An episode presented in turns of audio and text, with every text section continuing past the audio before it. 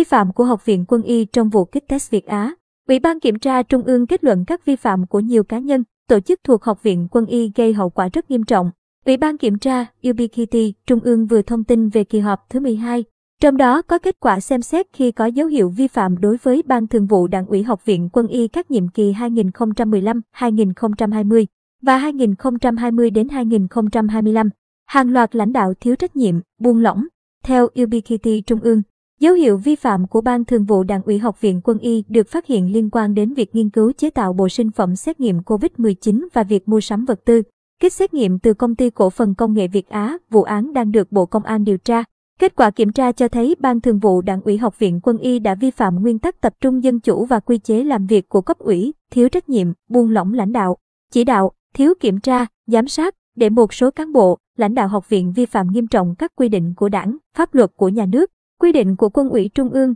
Bộ Quốc phòng trong quá trình thực hiện nhiệm vụ. Những vi phạm nêu trên được nhận định gây hậu quả rất nghiêm trọng, làm thất thoát, lãng phí lớn ngân sách nhà nước, ảnh hưởng đến công tác phòng chống dịch bệnh COVID-19, gây bức xúc trong xã hội, ảnh hưởng đến uy tín của tổ chức đảng và học viện quân y, đến mức phải xem xét, xử lý kỷ luật. Trách nhiệm để xảy ra các vi phạm đã đề cập thuộc về Trung tướng Nguyễn Viết Lượng, Bí thư Đảng ủy, Chính ủy, Trung tướng Đỗ Quyết, Phó Bí thư Đảng ủy,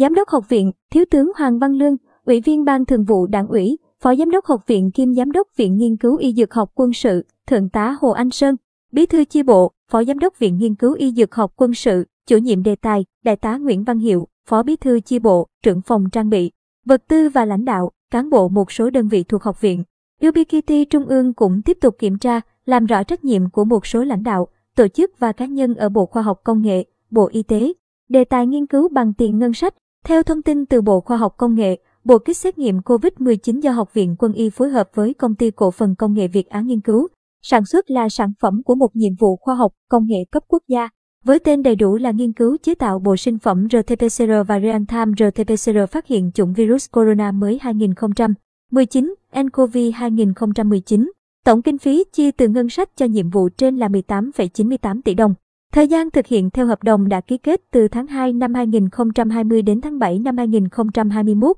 Thời gian thực tế thực hiện từ tháng 2 năm 2020 đến tháng 10 năm 2021. Sau khi được gia hạn thêm đến tháng 10 năm 2021, tổ chức chủ trì nhiệm vụ nghiên cứu là Học viện Quân y do Phó Giáo sư Tiến sĩ Hồ Anh Sơn làm chủ nhiệm. Tham gia nhiệm vụ có 16 thành viên khác thuộc nhóm nghiên cứu, trong đó có 4 thành viên thuộc công ty cổ phần công nghệ Việt Á. Đáng chú ý, Phan Quốc Việt, Chủ tịch Hội đồng Quản trị kiêm Tổng Giám đốc Công ty Cổ phần Công nghệ Việt Á, người đã bị khởi tố và bắt tạm giam, cũng là một thành viên nghiên cứu chính tham gia thực hiện nhiệm vụ này. Từng trả lời trên báo chí về sự tham gia của công ty Việt Á, Phó giáo sư tiến sĩ Hồ Anh Sơn cho hai nhiệm vụ được chia làm hai giai đoạn. Một là nghiên cứu ở quy mô phòng thí nghiệm do các nhà khoa học nghiên cứu, hai là triển khai sản xuất thử nghiệm do doanh nghiệp chủ trì. Công ty Việt Á tham gia cùng nhóm từ những ngày đầu nghiên cứu là bởi tính cấp bách, hai giai đoạn được tích hợp làm một. Việc chuyển giao gần như đồng thời giữa nhóm nghiên cứu và đơn vị sản xuất để cùng nhau thẩm định kết quả, kịp cho việc sản xuất kit phục vụ phòng chống dịch. Câu hỏi lớn được dư luận đặt ra, ngân sách chi gần 19 tỷ đồng để Học viện Quân y chủ trì nghiên cứu đề tài, vậy kết quả nghiên cứu đã được chuyển giao như thế nào? Bằng hình thức gì cho công ty Việt Á là một doanh nghiệp tư nhân? Thực tế, công ty Việt Á đã nâng khống giá thiết bị, chi phí nguyên vật liệu đầu vào đưa vào thuyết minh cơ cấu giá xác định giá bán là 470.000 đồng mỗi kit. Tính đến nay, công ty này đã cung ứng kit xét nghiệm cho CDC và các cơ sở y tế khác của 62 tỉnh, thành phố trên cả nước, với doanh thu gần 4.000 tỷ đồng.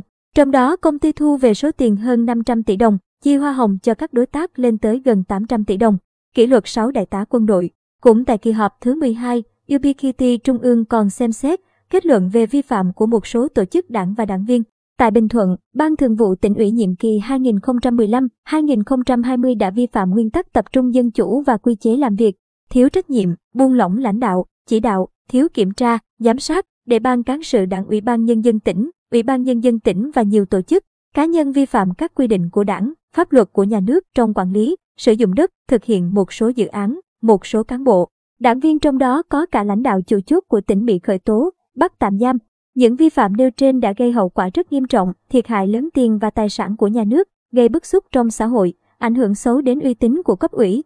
chính quyền địa phương, đến mức phải xem xét, xử lý kỷ luật. Tại Kiên Giang, Ban Thường vụ Đảng ủy Bộ đội Biên phòng pdpp tỉnh các nhiệm kỳ 2015-2020 và 2020 đến 2025 đã vi phạm nguyên tắc của Đảng và quy chế làm việc, thiếu trách nhiệm, buông lỏng lãnh đạo, chỉ đạo, thiếu kiểm tra, giám sát để Bộ Chỉ huy BDBP tỉnh và nhiều cán bộ, đảng viên, trong đó có lãnh đạo chủ chốt và chỉ huy các đơn vị trực thuộc suy thoái về phẩm chất chính trị, đạo đức, lối sống, vi phạm các quy định của đảng, pháp luật của nhà nước và quy định của quân ủy Trung ương, Bộ Quốc phòng trong công tác cán bộ. UBKT Trung ương đề nghị Ban Bí thư xem xét, thi hành kỷ luật Đại tá Nguyễn Thế Anh, tỉnh ủy viên, Phó Bí thư Đảng ủy, Chỉ huy trưởng BDBP tỉnh Kiên Giang, đồng thời thi hành kỷ luật cách chức hoặc cảnh cáo đối với 6 đại tá là lãnh đạo, nguyên lãnh đạo của BDBP tỉnh Kiên Giang.